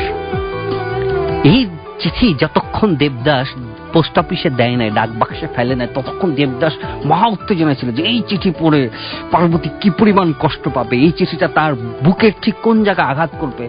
তার মাথার ঠিক কোন জায়গায় আঘাত করবে? এই উত্তেজনায় দেবদাস শেষ। কারণ দেবদাস মানে আমরা যে শুরু থেকে দেবদাসের চরিত্র বিশ্লেষণ করি দেবদাস অনেকটা স্যাডিস্ট টাইপ দেবদাসের যখনই কষ্ট হয় সে একটা মানুষকে সে আঘাত করতো। সেটা হচ্ছে পার্বতীকে। দেবদাস যখনই কোথাও ঠেকে সে একটা মানুষকে আঘাত করতো সেটা হচ্ছে পার্বতীকে। দেবদাস আজকে তার বিয়ে নিয়ে তার বাবা মার সাথে যে যন্ত্রণার মধ্যে পড়ছে যে প্যাচের মধ্যে পড়ছে সেখানেও কিন্তু সে একজনকেই আঘাত করার জন্য বেঁচে শেষ লাইনটা কি বললেন বস? শেষ লাইনটা? শেষ লাইনটা হচ্ছে চেষ্টা করিয়া আমাকে ভুলিও আন্তরিক আশীর্বাদ করি তুমি সফল হও। এটা কয়েকজনকে পাঠাতে হবে তো। আমি একটু আমি একটু পাঠাই নি কয়েকজনকে এই লাইনটা পাঠাইতে হবে। তো দেবদাসও আঘাত করার মানে দেবদাসটা ছোটবেলা থেকে স্কুলে মায়ের খাইলে। পাড়ায় মায়ের খাইলে সেই শ্রদ্ধা সে পার্বতীর পার্বতীর ওপর নিত। যদিও পার্বতী কোনো কিছুর জন্য দায়ী না কিন্তু সে পার্বতীর ওপর নিত। আজকেও সে একই কাজ করল। আজকে যখন তার বিয়ে নিয়ে সে বাবাকে রাজি করাতে পারল না মাকে রাজি করাতে পারল না সে কলকাতায় ফিরে আসলো। ফিরে আসার পর তার সমস্ত রাগ গিয়ে পড়ল পার্বতীর ওপর এবং পার্বতীকে সে এইরকম একটা চিঠি লিখলো যে চিঠিতে সে সরাসরি বলে দিল পার্বতীকে যে তোমাদের ঘর নিচু। তোমরা বেচাকেনা ঘরের মেয়ে। তোমাকে বিয়ে করে আমি বাবা মার মনে দুঃখ দিতে পারব না। তোমাকে যে আমি কোনোদিন ভালোবেসেছি এ কথা আমার মনে হয় সেটাই পার্বতী হয়তো ঘর নিচু এই কথায় কষ্ট হয়তো পেত না কিন্তু এই যে বাক্যটা যে তোমাকে যে আমি তোমাকে যে আমি ভালোবাসছি মানে সেইভাবে ভালোবাসি এই যে এই যে এই যে একদম খুব পরিষ্কার করে লিখছে। আর এক কথা তোমাকে আমি যে বড় ভালোবাসিতাম তাহা আমার কোনো দিন মনে হয় নাই। আজও তোমার জন্য আমার অন্তরের মধ্যে ক্লেশ বোধ করিতেছি না। একদম পরিষ্কার ভাবে সে পার্বতীকে জানিয়ে দিল যেটা আসলে তার মনের কথা না কিন্তু পার্বতীকে আঘাত করার জন্য সে দিকে জানালো যে পার্বতীকে সে কখনো ভালোবাসে নাই এবং আজও পার্বতীর জন্য খুব একটা কষ্ট সে অনুভব করছে না। তো এই- চিঠি যতক্ষণ সে পোস্ট করে নাই ততক্ষণ সে মহা আনন্দিত যে এই পাইছি পার্বতীকে এইবার সাইজ করা যাবে। যেই চিঠিটা দেবদাস পোস্ট বক্সের মধ্যে ডাক বাক্সের মধ্যে ফেলে দিল। ঠিক তৎক্ষণাৎ দেবদাসের পুরো মন ঘুরে গেল পুরো মন ঘুরে গেল। দেবদাসের মনে হতে লাগল এ আমি কি কি করিলাম? এ আমি কি করিলাম? এ আমি কি করিলাম? লোক রাজীব মানুষের মন কি ভয়ঙ্কর বিচিত্র একটা মন। মানুষের মনের চাইতে মানুষের মন আমার কাছে এই বিশ্বজগে বিশ্ব ব্রহ্মাণ্ডের মতো রহস্যময় মনে হয়। আমি যখন মহাকাশ নিয়ে কোনো ছবি দেখি। এটা যেমন রহস্যে ঘেরা, মানুষের মন, মানুষের মনটা আরও বেশি রহস্য ঘেরা, আরও বেশি রহস্য ঘেরা। যে চিঠি দেবার জন্য সে অস্থির হয়েছিল, সেই চিঠি ডাক বাক্সে ফেলার সাথে সাথে তার মন, যে পার্বতীর প্রতি তার মন ভীষণ বিদ্বেষে, ভীষণ বিরাগে পরিপূর্ণ হয়েছিল, ভীষণ রাগে পরিপূর্ণ হয়েছিল, চিঠিটা পাঠানোর সাথে সাথেই মানে জাস্ট ডাক বাক্সে ফেলছে। ফেরত নেওয়ার তো উপায় নাই। ওইটা তো ফেরত নিয়ে আর ডাক বাক্স এই ফুটার মধ্যে তা হাত ঢুকায় চিঠিটা বের করার উপায় নেই। এরপর সাথে সাথে সমস্ত প্রেম সমস্ত ভালোবাসা সমস্ত মায়া গভীর এক মায়া সে পার্বতীর প্রতি অনুভব করতে লাগল। কিন্তু তখন তো আর করার কিছুই নেই। ছোট্ট একটা বিরতি নিচ্ছি। বিরতির পর আবার ফিরে আসছি। ততক্ষণ আমাদের সঙ্গেই থাকো। বাতি জ্বালাও। তোমরা শুনছো মেন্টোস বাত্তি জ্বালাও দেবদাস স্পেশাল তোমাদের সঙ্গে রয়েছি আমি আসিফ এন্তাজ রবি এবং আমার সঙ্গে রয়েছেন রাজীব হাসান এবং আমরা দুজনে আসলে এখন আর আসিফেন দাস রবি নেই বা রাজীব হাসান নেই। আমরা দুজনে এখন দেবদাস। দেবদাস হয়ে গিয়েছি। এবং আমরা এইমাত্র একটা মারাত্মক ভুল করে ফেলেছি। পার্বতীকে জানিয়েছি, আমি তোমাকে ভালোবাসি না, তো please forget and forgive me আমার পার্বতীকেও আমার একই কথা যে আমি তোমাকে ভালোবাসি না। কোনোদিন যে ভালোবাসিতাম, তাহাও বোধ করি সত্য নহে, এবং তোমার জন্য এই মুহূর্তে আমি কোনো ক্লেশ বোধ করিতেছি না। দয়া করিয়া আমাকে আর বিরক্ত করিও না। তাড়াতাড়ি খেয়ে দে, শুয়ে পড়ো। কানের যত্ন নাও। আচ্ছা যাই হোক। তো এই চিঠি ডাকবাক্সের তো দেবদাস ফেলল। দেবদাস ফেলার পর দেবদাস তার মেসে, মেস বাড়িতে এসে শুয়ে পড়ল। এবং দেবদাস সাধারণত শয় না দেবদাস ঘুরে বেড়ায়, কিন্তু ওই দিন তার কোনো কিছুই ভালো লাগছিল না। সে তার মেজ বাড়ির বিছানার উপর শুয়ে সে নানান কথা ভাবছিল যে পার্বতী তো কোনো অন্যায় করে নাই। তাহলে কেন পার্বতীকে একটা বয়স্ক একটা বৃদ্ধ লোককে কেন বিয়ে করতে হবে? সে আকাশ পাতাল ভেবে মানে দেবদাস নিজের সাথে যুদ্ধ করছে। দেবদাসের মনের একটা অংশ বলে যে, তুমি পার্বতীর কাছে ফিরে যাও। আরেকটা অংশ বলে তুমি ফিরে যেও না। দেবদাস এই প্রথম আত্ম অনুসন্ধানের মধ্যে চলে গেল। এতদিন দেবদাস তার পড়ালেখা সে বিয়ে পাশ হাওয়ায় ভেসেছে যাকে বলে। সে বিয়ে পাশ কিন্তু এর মধ্যে করে ফেলেছে। সে হাওয়ায় ভেসেছে সে তার লেখাপড়া নিয়ে ব্যস্ত ছিল সে আনন্দ নিয়ে ব্যস্ত ছিল ফুর্তি করা নিয়ে ব্যস্ত ছিল বন্ধু বান্ধব নিয়ে ব্যস্ত ছিল। কিন্তু এই প্রথম দেবদাস নিজেকে নিয়ে ভাবতে বসল নিজের মনকে নিজেই নানাভাবে উল্টো পাল্টে দেখতে শুরু করল। এই সময় কাহিনীতে ঢুকে এক রহস্যময় চরিত্র। দেবদাস একটা ম্যাচে থাকতো সেই ম্যাচে সবাই রাত্রেবেলা ঘুমাতো দিনের বেলা কাজে বেরোতো। একজন ব্যতিক্রম ছিল সে রাত্রে ম্যাচেই থাকতো? না ম্যাচেই থাকতো না দিনে ঘুমানোর জন্য আসতো। তো রাত্রে যেহেতু দিনের বেলা যেহেতু মেসের সমস্ত পুরুষ বাইরে থাকতো কেউ পড়াশোনার জন্য বাইরে থাকতো কেউ চাকরির জন্য বাইরে থাকতো শুধু সেই মানুষটা ঘুমানোর জন্য ম্যাচে ফিরতো। তো দেবদাস আজকে যেহেতু সে কাজে যায় নাই, পড়তেও যায় নাই, সে ম্যাচে দিনের বেলায় শুয়ে রয়েছে, তখন সেই মানুষটা ম্যাচে ঢুকে দেখে যে দেবদাস বসে বসে খুব অবাক হয়েছে যে দিনের বেলায় থাকার মানুষ তো দেবদাস না, দেবদাস রাত্রে বিছানায় শুয়ে ঘুমাবে। সেই মানুষটার নাম হচ্ছে চুনিলাল। চুনিলাল। হচ্ছে খুবই, কি বলব, আমার আমার অন্যতম বাংলা প্রিয় চরিত্র, আমার প্রিয় চরিত্র কয়েকটা আছে বাংলা ভাষায়। একটা হচ্ছে ফেলুদা আর একটা হচ্ছে হিমু, আর একটা মিসির আলী, আর একটা হচ্ছে চুনিলাল এরা হোমর। বিশেষ করে চুনিলাল একদম আমি এক নম্বরে রাখব। না একটা প্রত্যেকটা মানুষের জীবনে একজন করে চুনিলাল দরকার। চুনিলাল সারা রাত মৌজ ফুর্তি করতো এবং চুনিলাল ভীষণ ভাবে কি বলব ভীষণ ভাবে সামাজিক একজন মানুষ। চুনিলাল এমন একটা মানুষ যে বিশ্বাস করতো যে কোনো আনন্দ একা একা করা ঠিক না, সঙ্গী সাথী ধরে করতে হয়। মানে এবং কখনোই একা একা নেশা করা ঠিক না, সঙ্গী ধরে নেশা করতে এবং কখনো একা একা বিপথে যাওয়া ঠিক না, সেখানেও সঙ্গী ধরে বিপথে যেতে হয়। এবং চুনিলাল এমন একটা মানুষ, যে কোনো কাজ সে একা করতো না, কাউকে না কাউকে সে সঙ্গে রাখতো। চুনিলাল সেই সময় কলকাতা খুবই বিখ্যাত ছিল বাইজি বাড়ির জন্য, সেই সময় কলকাতা খুব বিখ্যাত ছিল এই বাইজি বাড়ির গানের জন্য। যারা বাইজি বাড়ি এবং গান শুনে নাক ছিটকাচ্ছ, তোমাদেরকে বলি, আজকে যে আমাদের সঙ্গীতের ভিত্তি ক্লাসিক্যাল মিউজিক এটা এসেছে কলকাতা সেই বাইজি বাড়ি থেকে লখনৌ সেই বাইজি বাড়ি থেকে। বাইজি বাড়িতে যে গানগুলো গাওয়া হতো, পৃথিবীর বিশুদ্ধতম সঙ্গীতগুলো ছিল সেটা এবং সমস্ত সুরের, সমস্ত সঙ্গীতের আদি সৃষ্টি এখানে। আজকে যতই গান শুনো ইভেন আমাদের যে ব্যাকগ্রাউন্ড মিউজিকটা শুনছো, সেটা ওই বাইজি বাড়ি গানেরই ওখান থেকে ওখানকার ব্যাকরণ নিয়ে ভেঙে ভেঙে ভেঙে ভেঙে বানানো। পৃথিবীর কোনো গান সৃষ্টি হয় না বাইজি যে গানের সুরটা বাইজি বাড়ি থেকে আসেনি। তো চুনিলাল সে বাইজি বাড়িতে সারা রাত মোচফুর্তি করতো, গান শুনতো, তারপর দিনের বেলা এসে নেশা টেশা করে ঘুমাতো। সারা রাত নেশা করতো, দিনের বেলা সে ঘুমাতো। সে দেবদাসকে দেখে খুব অবাক হয়ে গেল। এবং দেবদাসের কাছেও চুনিলালকে খুব অদ্ভুত লাগতো যে একটা মানুষ তার মনে কোনো দুঃখ নাই। সে চুনিলালকে জিজ্ঞাসা করল যে চুনি বাবু তোমার মনে কি কোনো ক্লেশ নাই? তোমার মনে কি কোনো দুঃখ নাই? চুনি হাসে, হেসে বলল, কিছুই না। কখনো এই জীবনে ক্লেশ পাও নাই। এ কথা কেন জিজ্ঞাসা করছ? আমার শুনতে বড় স্বাদ হয়। তাহলে আরেক দিন শুনো। আচ্ছা চুনিলাল সারা রাত্রি তুমি কোথায় থাকো? চুনিলাল মৃদু হাসিয়া কহিল তা কি তুমি জানো না? জানি কিন্তু ঠিক জানিও না। তখন চুনিলালের মুখ উজ্জ্বল হয়ে আসলো। এই তো পাওয়া গেছে। এই তো পাওয়া গেছে। চুরিলালের মুখ এইসব আলোচনার মধ্যে এক ধরনের চক্ষু লজ্জা থাকে যে বাইজি বাড়ি মুক্তম কিন্তু চুনিলাল এত বেশি বাইজি বাড়ি গেছে এবং বাইজি বাড়ির গল্প সে এত বেশি করতো যে তার মধ্যে থেকে ওই চক্ষু লজ্জার বিষয়টাও চলে গেছিল। চুনিলাল মহা উৎসাহ সে বাইজি বাড়ির বর্ণনা দেওয়া শুরু করিল।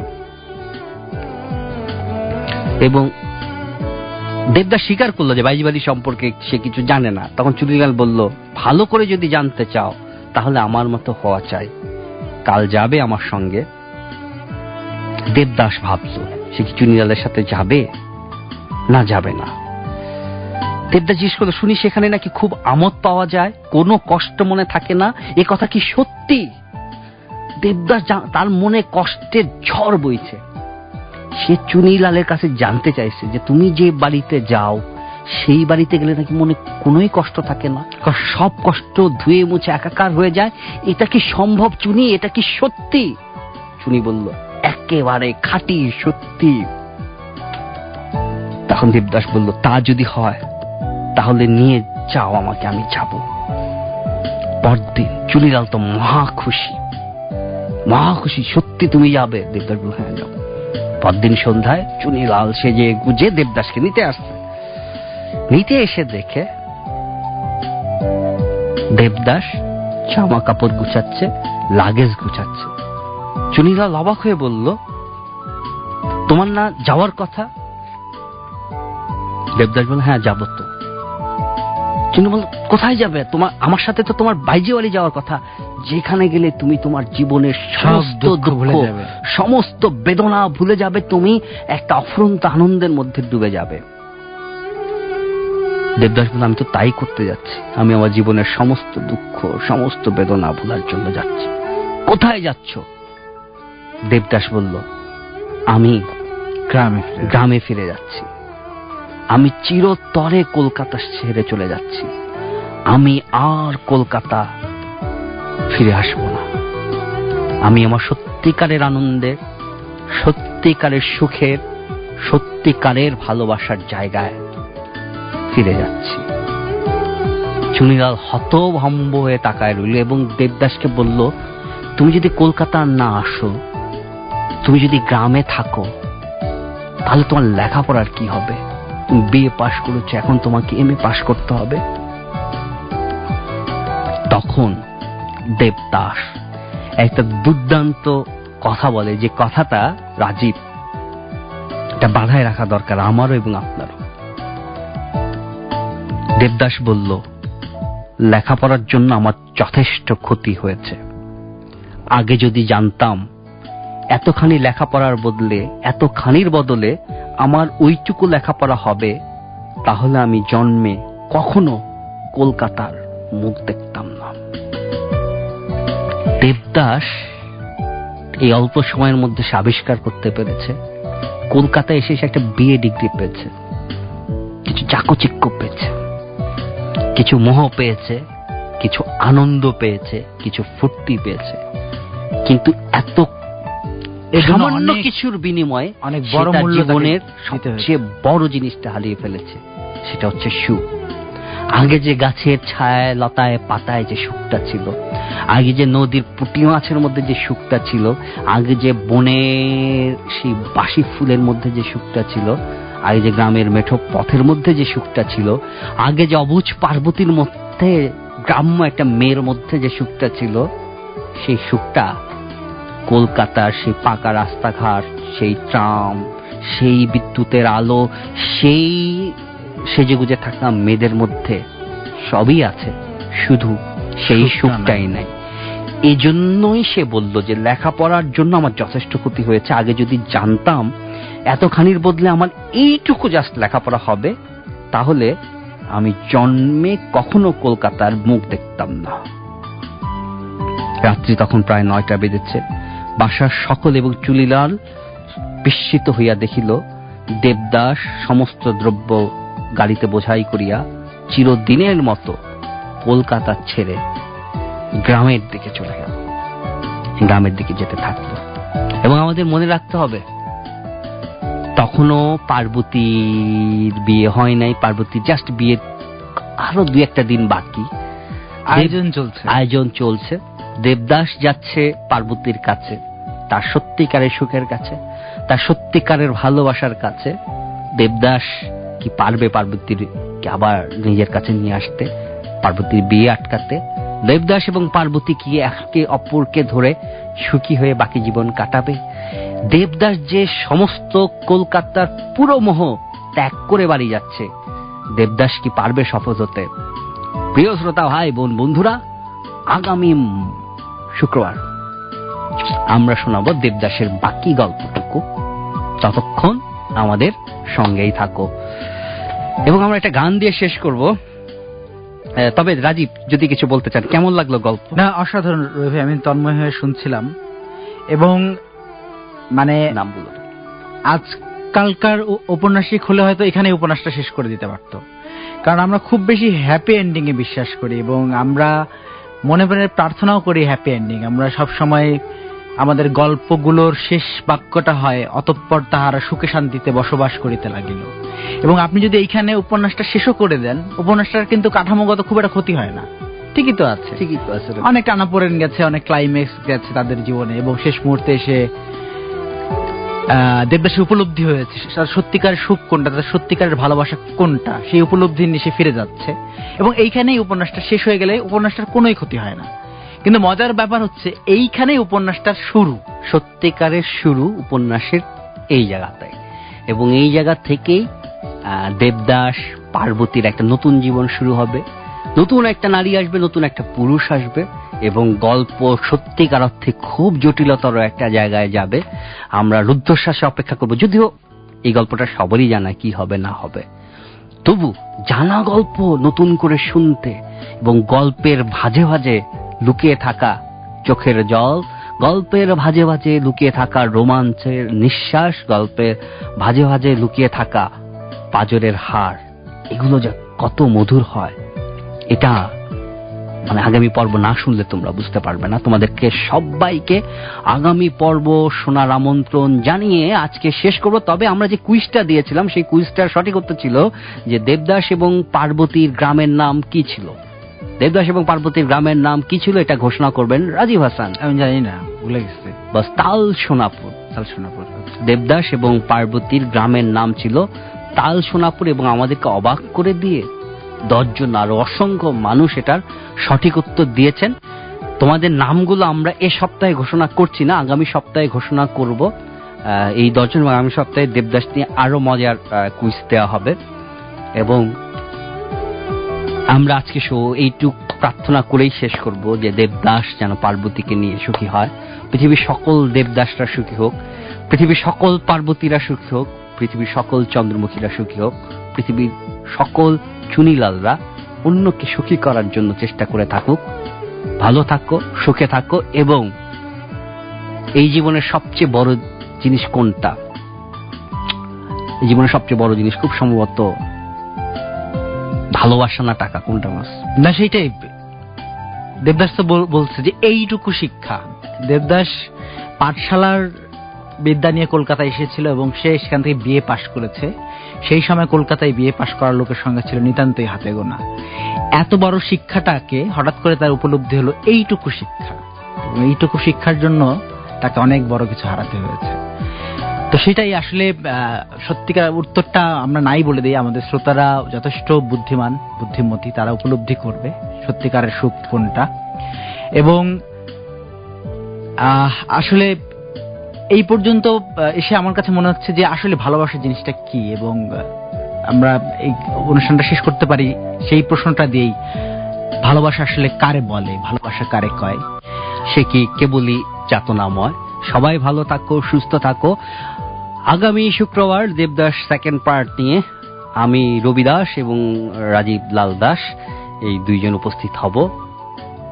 এই মাঝখানের সময়টা তোমরা একটু চিন্তা করো। সখী ভাবনা কাহারে বলে, সখী যাতনা কাহারে বলে। তোমরা যে সকলে দিবস রজনী কহ ভালোবাসা, সখী ভালোবাসা করে কয়, সে কি? কেবলই যাতনাময়। শুভরাত্রি। সখী ভাবনা কাহারে বলে, সখী যাতনা কাহারে বলে